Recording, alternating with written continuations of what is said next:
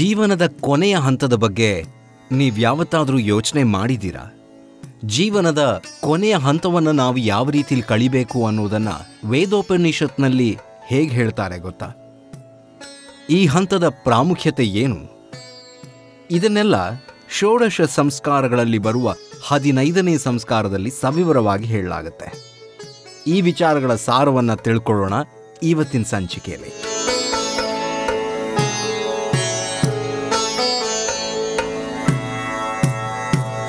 ನಮಸ್ಕಾರ ಕೇಳುಗರೆ. ನಾನು ನಿಮ್ಮ ಬಡಕಿಲಾ ಪ್ರದೀಪ್.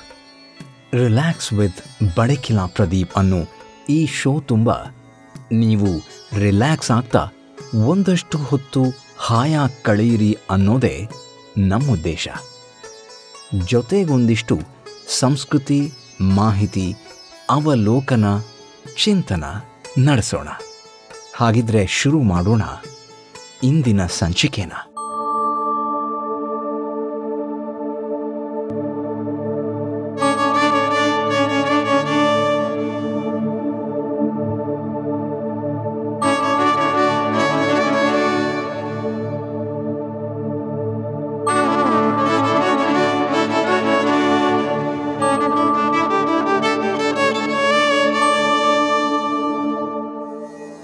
ವೇದೋಪನಿಷತ್ಗಳಲ್ಲಿ ಉಲ್ಲೇಖಿಸಲಾದ ನಾಲ್ಕು ಆಶ್ರಮಗಳ ಬಗ್ಗೆ ನಾವು ಕೇಳಿರ್ತೀವಿ. ಇದು ಜೀವನದ ಕೊನೆಯ ಹಂತದ ವಿಚಾರ, ನಾಲ್ಕನೆಯ ಆಶ್ರಮ. ಹಿಂದಿನ ಸಂಚಿಕೆಯಲ್ಲಿ ನಾವು ತಿಳಿದುಕೊಂಡ ಹಾಗೆ ವಾನಪ್ರಸ್ಥಾಶ್ರಮದಲ್ಲಿ ಕೃತಜ್ಞತಾ ಭಾವದಿಂದ ಸೇವಾ ಕ್ಷೇತ್ರದಲ್ಲಿ ದುಡಿದಿರ್ತಾರೆ. ತ್ಯಾಗದ ಹಿರಿಮೆಯ ಭಾವವನ್ನ ತಿಳಿದುಕೊಂಡಿರ್ತಾರೆ. ಈ ವಯಸ್ಸಿಗಾಗಲೇ ಮನುಷ್ಯನಿಗೆ ಸಂಪೂರ್ಣ ಸಾಮಾಜಿಕ ಜ್ಞಾನ ವೃದ್ಧಿಯಾಗಿರುತ್ತೆ. ತಮ್ಮಲ್ಲಿರುವ ಜ್ಞಾನವನ್ನ ಸಮಾಜದ ಇತರರಿಗೂ ನೀಡುವ ಉದ್ದೇಶದಿಂದ ಸನ್ಯಾಸವನ್ನು ಸ್ವೀಕರಿಸೋದು.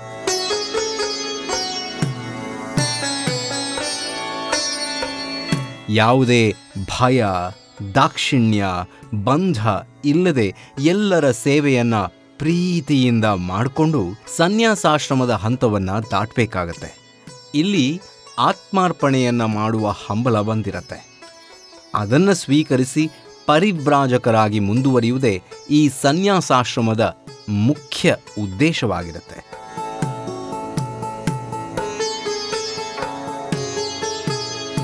ಇನ್ನು ಇಲ್ಲಿ ಪರಿವ್ರಾಜಕರು ಅಂದರೆ ಏನು? ಈ ಪ್ರಶ್ನೆ ನಿಮಗೆ ಬರಬಹುದು. ಪರಿವ್ರಾಜಕರು ಅಂದರೆ ಸಾಮಾನ್ಯ ಭಾಷೆಯಲ್ಲಿ ಸನ್ಯಾಸಿಗಳು ಅಂತ ಕರಿತೀವಿ. ಅಂದರೆ ಸನ್ಯಾಸಿಯಾದವರು ಅಥವಾ ಈ ಸನ್ಯಾಸತ್ವ ದೀಕ್ಷೆಯನ್ನು ಪಡ್ಕೊಂಡವರು. ಒಂದೇ ಕಡೆ ಮೂರು ರಾತ್ರಿಗಳಿಗೂ ಹೆಚ್ಚಾಗಿ ನಿಲ್ಲೋ ಹಾಗಿರಲ್ಲ. ಹಾಗಾಗಿ ಒಂದೇ ಕಡೆ ನಿಲ್ಲದೆ ಸುತ್ತ ಸುತ್ತುತ್ತಾ ಪರೋಪಕಾರಾರ್ಥಮಿದಂ ಶರೀರಂ ಅನ್ನೋ ಥರ ಜೀವನವನ್ನು ಸಾಗಿಸ್ತಾರೆ. ಅದಕ್ಕೆ ಬೇಕಾದಂಥ ಸನ್ಯಾಸದ ದೀಕ್ಷೆಯನ್ನು ಅವರು ಪಡ್ಕೊಂಡಿರ್ತಾರೆ.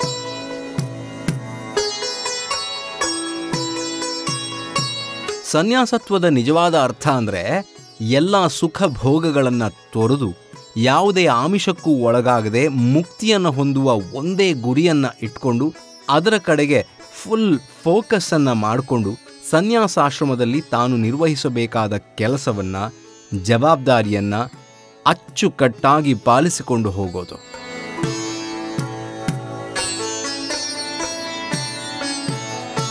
ವಾನಪ್ರಸ್ಥಾಶ್ರಮದಲ್ಲಿ ತನ್ನ ಸರ್ವಸ್ವವನ್ನು ತ್ಯಾಗ ಮಾಡೋದನ್ನು ಕಲಿತ ಮನುಷ್ಯ, ಅದನ್ನು ಇನ್ನಷ್ಟು ರೂಢಿಸಿಕೊಂಡು ಉಳಿದ ಒಂದಷ್ಟು ದಿನವನ್ನು, ಆ ಜೀವನವನ್ನು ಸಮಾಜಕ್ಕಾಗಿ ತ್ಯಾಗ ಮಾಡಿ ಕೊನೆಗೆ ದೇಹವನ್ನೇ ತ್ಯಾಗ ಮಾಡೋದೇ ಈ ಸನ್ಯಾಸಾಶ್ರಮ.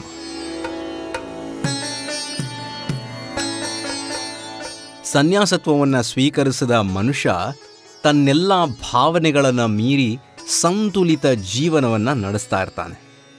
ಹಾಗಾಗಿ ಅವನು ಯಾವುದೇ ಅಪಾಯವನ್ನು ಎದುರಿಸೋದಕ್ಕೆ ಕೂಡ ಸಿದ್ಧವಾಗಿರ್ತಾನೆ. ಉದಾಹರಣೆಗೆ ಯಾವುದೋ ಒಬ್ಬ ದುಷ್ಟ ಸನ್ಯಾಸಿಗೆ ಕೆಟ್ಟದ್ದನ್ನು ಮಾಡೋದಕ್ಕೆ ಬರ್ತಾನೆ. ಆವಾಗ ತನ್ನನ್ನು ತಾನು ರಕ್ಷಿಸಿಕೊಂಡು ಅವನು ದುಷ್ಟರಿಗೂ ಬುದ್ಧಿ ಮಾತನ್ನು ಹೇಳ್ತಾನೆ. ಅವನು ಕೆಟ್ಟದ್ದನ್ನು ಮಾಡಿದ್ರೂ ಯಾವುದೇ ಚಿಂತೆ ಇರಲ್ಲ. ಯಾಕಂದರೆ ಅವನೀಗ ತ್ಯಾಗಿಯಾಗಿರ್ತಾನೆ.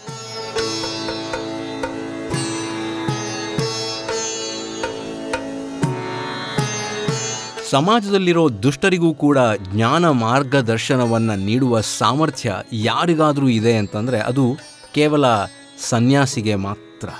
ಯಾಕಂದರೆ ಅವರಿಗೆ ಭಯವೂ ಇಲ್ಲ, ದಾಕ್ಷಿಣ್ಯವೂ ಇರಲ್ಲ.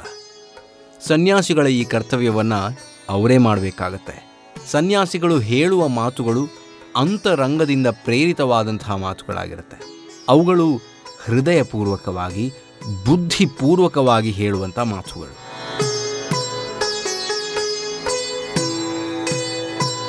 ಈ ಮಾತುಗಳ ಶಕ್ತಿ ಎಷ್ಟರ ಮಟ್ಟಿಗೆ ಇರುತ್ತೆ ಅಂತಂದರೆ ದುಷ್ಟನನ್ನು ಶಿಷ್ಟನನ್ನಾಗಿಸುವ ಮಾತುಗಳಾಗಿರುತ್ತೆ. ಹೇಗೆ ಅನ್ನೋ ಪ್ರಶ್ನೆ ನಿಮಗೆ ಬರ್ಬೋದು. ನೀವು ಬುದ್ಧ ಮತ್ತು ಅಂಗುಲಿಮಾಲ್ನ ಕಥೆನ ಕೇಳಿದಿರಲ್ಲ ಬುದ್ಧನ ಮಾತು ಹಾಗೂ ಕೇವಲ ದೃಷ್ಟಿಯಿಂದ ಆ ಮಹಾ ದುಷ್ಟನಾಗಿರುವಂಥ ಅಂಗುಲಿಮಾಲ ತನ್ನ ದುಷ್ಟತನವನ್ನು ದೂರ ಮಾಡಿಕೊಂಡು ಶಾಂತಿಯನ್ನು, ಸಮಚಿತ್ತತೆಯನ್ನು ಕಾಪಾಡಿಕೊಂಡು ಶಿಷ್ಟನಾಗ್ತಾನೆ. ಅಂತಹ ಶಕ್ತಿ ಆ ರೀತಿಯ ಪವರ್ ಸನ್ಯಾಸಿಗಳಿಗಿರುತ್ತೆ. ಯಾಕಂದರೆ ಅಂತಹ ಮಾತುಗಳನ್ನು ಆಡೋದಕ್ಕೂ ಆ ವ್ಯಕ್ತಿಯಲ್ಲಿ ಅಂತಹ ಪರಿಪಕ್ವತೆ ಬಂದಿರಬೇಕು. ಜೊತೆಗೆ ಜೀವನಾನುಭವವನ್ನು ಪಡೆದುಕೊಂಡಿರಬೇಕು. ಈ ಕಾರಣದಿಂದಲೇ ಸನ್ಯಾಸಾಶ್ರಮವನ್ನು, ಈ ಸಂಸ್ಕಾರವನ್ನು ಜೀವನದ ಕೊನೆಯ ಹಂತದಲ್ಲಿ ಸೂಚಿಸಲಾಗಿದೆ.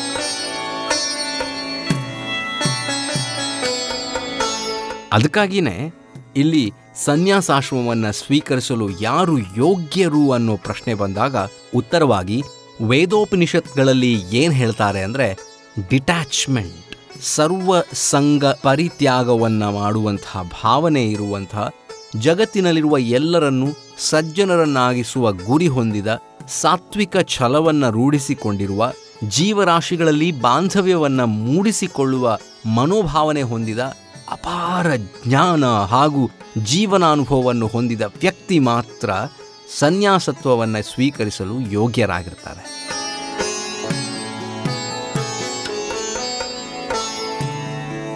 ಈ ಸನ್ಯಾಸಾಶ್ರಮವನ್ನು ಸ್ವೀಕರಿಸುವಾಗ ಕೆಲವೊಂದಿಷ್ಟು ಪ್ರತಿಜ್ಞೆಗಳನ್ನು ಮಾಡ್ತಾರೆ. ಅದರಲ್ಲಿ ವಿತ್ತೈಷಣ ಅಂದರೆ ನನ್ನ ಜೀವನದಲ್ಲಿ ಹಣಕ್ಕೆ ಸ್ಥಾನವಿಲ್ಲ.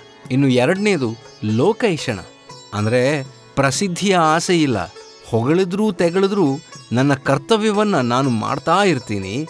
ಸಮಚಿತ್ತದಿಂದ ಬದುಕ್ತೀನಿ.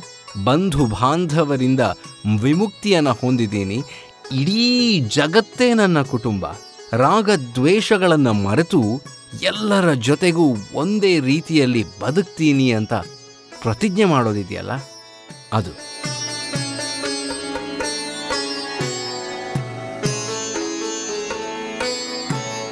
ನಂತರದ್ದು ಪುತ್ರೈಷಣ. ಅದಾದಮೇಲೆ ಸಮಾಜದ ಮೇಲೆ ಅಥವಾ ಪ್ರಕೃತಿಯ ಮೇಲೆ ಯಾವುದೇ ರೀತಿಯ ಹೊಡೆತ ಬೀಳೋದನ್ನು ಕಂಡು ಬಂದರೂ ಆ ಹೊಡೆತವನ್ನು ತಡೆದು ಸಮಾಜವನ್ನು ಕಾಪಾಡಲು ಬದ್ಧನಾಗಿರುತ್ತೇನೆ ಅನ್ನುವಂಥ ನಾಲ್ಕನೆಯ ಪ್ರತಿಜ್ಞೆಯನ್ನು ಮಾಡಿರ್ತಾರೆ.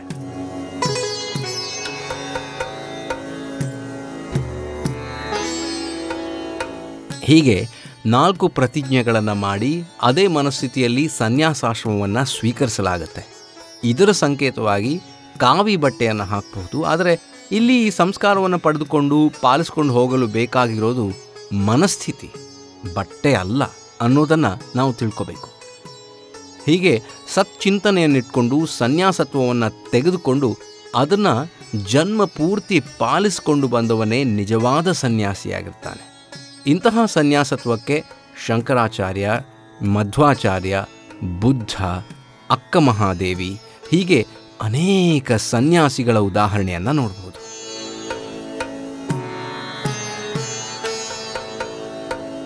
ಈ ಸನ್ಯಾಸತ್ವವನ್ನು ತೆಗೆದುಕೊಳ್ಳೋದು, ಮುಂದೆ ಅದನ್ನು ಪಾಲಿಸೋದು ಸಾಮಾನ್ಯವಾದ ವಿಚಾರ ಆಗಿರಲ್ಲ. ಧೈರ್ಯ, ತ್ಯಾಗ ಹಾಗೂ ಜ್ಞಾನ ಉಳ್ಳಂತಹ ವ್ಯಕ್ತಿಗೆ ಮಾತ್ರ ಈ ಸನ್ಯಾಸತ್ವವನ್ನು ಪಡೆದುಕೊಳ್ಳೋದಕ್ಕೆ ಸಾಧ್ಯ ಆಗೋದು.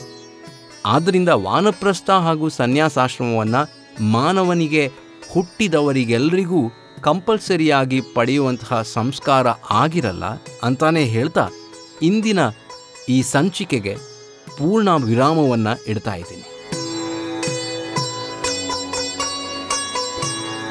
ಮುಂದಿನ ಸಂಚಿಕೆಯಲ್ಲಿ ಸಿಗ್ತೀನಿ. ಅಲ್ಲಿವರೆಗೆ ರಿಲ್ಯಾಕ್ಸ್ ಆಗಿರಿ.